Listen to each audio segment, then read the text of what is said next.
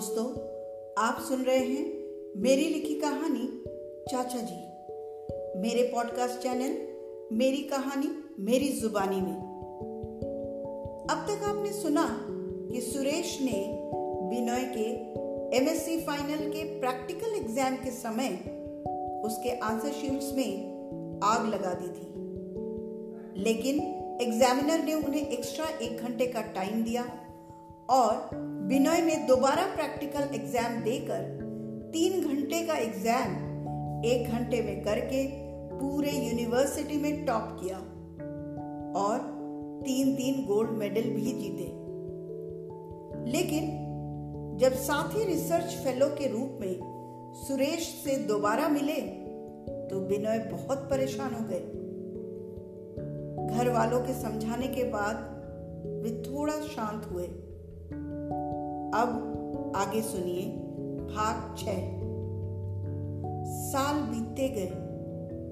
एक दिन चाचा जी बड़े खुश होकर घर आए। उनके हाथ में एक मिठाई का डिब्बा भी था। उन्होंने मेरी माँ के पाँव छुए और मिठाई का डिब्बा देते हुए बोले, भाभी, ये लीजिए मिठाई। मुँह मीठा करिए। मेरा रिसर्च कल खत्म हो जाएगा। आज डॉक्टर श्रीवास्तव ने अनाउंस किया कि मैं अगले महीने उनके साथ जिनेवा जाऊँगा। और वहाँ कॉन्फ्रेंस में वो मेरा रिसर्च में किया हुआ इन्वेंशन यानी कि आविष्कार, सबके सामने डिक्लेयर करेंगे। और फिर अगर वहाँ मेरा इन्वेंशन सबने एक्सेप्ट किया तो वो मुझे इसके लिए सम्मानित भी करेंगे। अरे वाह, ये तो बहुत अच्छी खबर है। आज मंगलवार है। चलो हनुमान जी के मंदिर जाकर पूजा चढ़ा के आते हैं। माँ ने बोला हाँ हाँ चलो भाभी, चलते हैं। फिर क्या था? रात को जब सब खाना खाने बैठे तो पिताजी ने पूछा हाँ तो बिनोय जिनेवा से वापस आकर क्या करोगे? कुछ सोचा है? हाँ दादा मैंने सोच लिया है। अगर सब कुछ ठीक रहा तो मैं अपने देश में रहकर एक अच्छे साइंटिस्ट की तरह कुछ और नए आविष्कार करूँगा और अपने देश का नाम रोशन करूँगा। इस पर पिताजी थोड़ा सा चिंतित हो गए। उन्हें खोया हुआ देखकर बिना तुरंत समझ गए। वो बोले, अरे दादा, आप चिंता मत करिए। अब आगे इस बड़े परिवार का खर्चा उठाने के लिए सिर्फ़ आप ही काम नहीं करेंगे। आपके साथ कंधे से कंधा मिलाकर मैं भी आपका साथ दूँगा। हमारे गरीबी के दिन अब खत्म होने वाले हैं। मैं बहुत खुश हूँ, दादा। आप प्लीज़ ज़्यादा मत सोचिए। फिर क्या था? बहुत जल्द ही एक महीना गुजर गया। अगला महीना भी खत्म होने जा रहा था। दिन ब दिन सबकी बेचैनी बढ़ रही थी। मन में तरह तरह के सवाल उठ रहे थे। कब बिनोय जिनेवा जाएगा?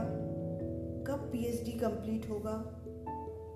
और कब उसे डॉक्टर की उपाधि मिलेगी? बिनोय रोज ही अपने गाइड से पूछते और वो कुछ न कुछ कहकर बात को टाल जाते। समझ नहीं आ रहा था क्या हो रहा था। एक दिन अचानक ऑफ़िस से कई लोग चाचा जी को घर लेकर आए। माँ ने देखा तो चाचा जी बिल्कुल चुपचाप थे। ऑफ़िस के लोगों ने चाचा जी के विषय में माँ से यही बोला कि उनकी तबीयत खराब है और डॉक्टर ने उन्हें आराम करने को कहा है। माँ ने जल्दी से खाना बनाया और चाचा जी को खाना खाने के लिए उनके कमरे में बुलाने गई। तो ऐसा कैसे कर सकते हैं? आप, सर सर, मेरा आविष्कार, ये मेरा आविष्कार था। मुझे जाना था।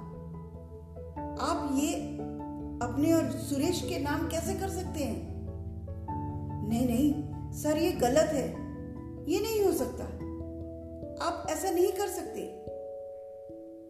चाचा जी कुछ बुदबुदा रहे थे। कमरे में कोई नहीं था। वो अपने आप से बात कर रहे थे।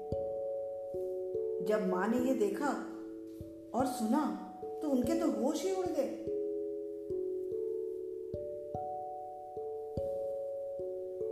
बहुत ही परेशान हो गई। उन्होंने पिताजी के घर आते ही उनको सब बताया।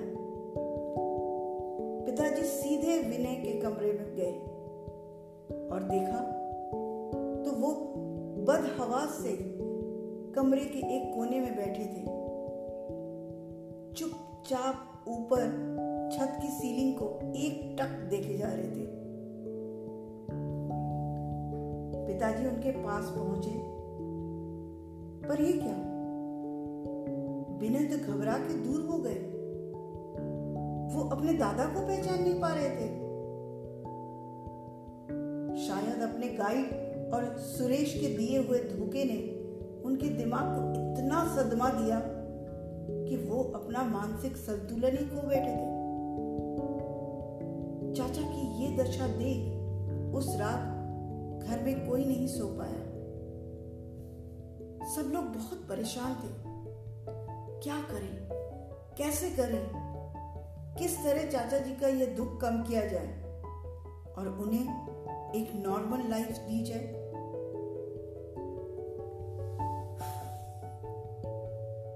बहुत ही अजीब है ये ज़िंदगी। पता नहीं कब, कहा क्या क्या दिन दिखलाए। इंसान सोचता कुछ और है और होता कुछ और है। कितने सपने देखे थे बिना ने क्या गलती थी उनकी? क्या एक अच्छा मेधावी छात्र होना गुनाह है? या फिर एक गरीब के घर में एक अच्छा मेधावी बेटा पैदा होना गुनाह है? या या फिर इतना सच्चा और अच्छा इंसान होना बुरा है? पता नहीं। तो ये थी मेरी लिखी कहानी, चाचा जी का भाग छ। दोस्तों, आगे क्या होता है? क्या बिनोय ठीक हो पाता है? क्या वह जो डिजर्व करता था, उसे मिल पाता है? या फिर उनकी ज़िंदगी में कुछ और होना भी बाकी था? जानने के लिए सुनते रहिए मेरी लिखी कहानी, चाचा जी। इसका अगला भाग मेरे पॉडकास्ट चैनल मेरी कहानी, मेरी जुबानी में। तब तक के लिए, मैं, आपकी सागोरिका, आपकी सागो, आप सबसे विदा लेती है। सायोनारा, शब खैर। शुभ रात्रि।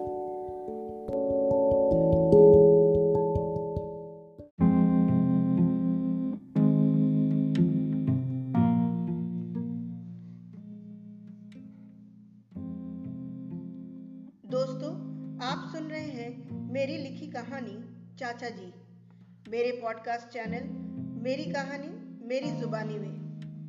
अब तक भाग छः में आपने सुना कि बिनोय के गाइड तथा साथी रिसर्च फेलो ने उनको धोखा दिया। बिनोय के आविष्कार किया हुआ फॉर्मूला उन दोनों ने चुराया तथा अपने नाम से पेटेंट कराकर उसका सारा क्रेडिट वे दोनों ले गए। इतने बड़े धोखे को बिनोय सह नहीं पाए और अपना मानसिक संतुलन खो बैठे। अब आगे सुनिए। चाचा जी की हालत सुधर नहीं रही थी। दिन ब दिन तबीयत खराब होती जा रही थी। फिर घर के बड़े लोगों ने फैसला लिया कि लखनऊ के एक मानसिक चिकित्सालय में चाचा जी को एडमिट कराया जाए और उनका इलाज कराया जाए।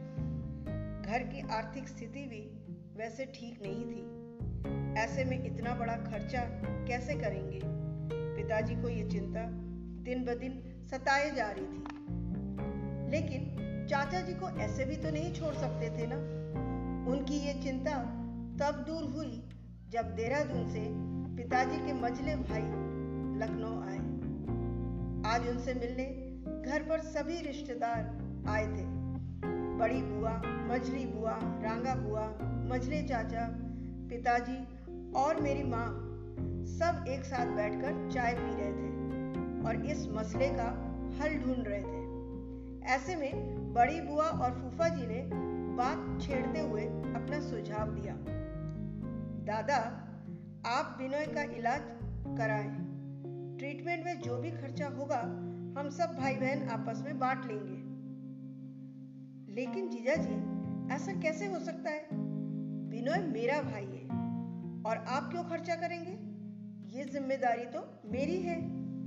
पिताजी बोले, इस पर मजले चाचा ने सिर्फ़ यही बोला, दादा, बिनोय की ज़िम्मेदारी जितनी आपकी है, उतनी ही हम सबकी है।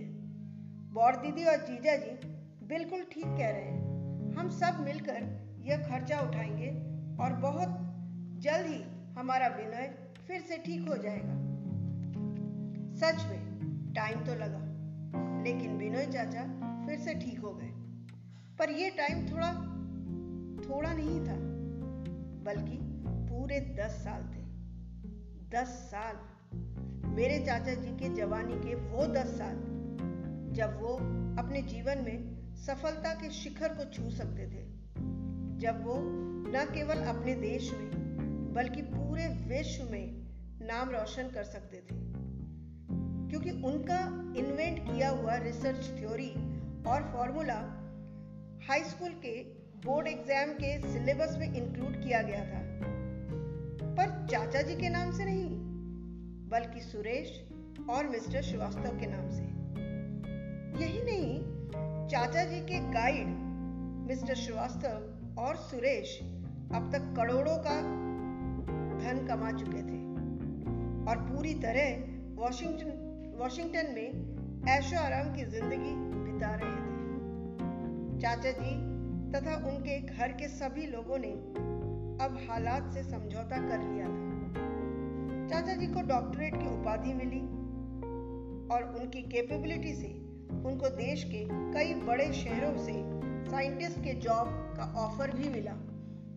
लेकिन चाचा जी अंदर से पूरी तरीके से टूट चुके थे। ऐसा नहीं था उन्होंने कोशिश नहीं की।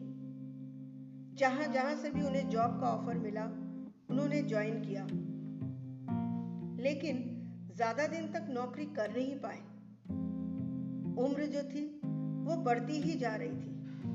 फाइनली लखनऊ में सेक्रेटेरिएट ऑफ़िस में उन्हें एक यूडीसी की नौकरी मिली। यूडीसी जानते हैं ना? यूडीसी का मतलब है अपर डिवीज़न क्लर्क चाचा जी ने फिर कोशिश की और ये नौकरी ज्वाइन कर लिया। धीरे धीरे उनका मन लगने लगा। मन क्यों ना लगे? इस ऑफ़िस में सभी लोग, यहाँ तक कि उनके बॉस भी, उनकी बहुत इज़्ज़त करते थे। सभी उन्हें डॉक्टर साहब कहकर पुकारते थे। और क्यों नहीं? आखिर चाचा जी सबसे ज़्यादा शिक्षित भी तो थे। ऐसे में करीब पाँच साल और बीत चाचा जी एक बहुत शांत स्वभाव के इंसान बन गए। समय की मार ने उनके भीतर कोई भी इच्छा छोड़ी नहीं थी।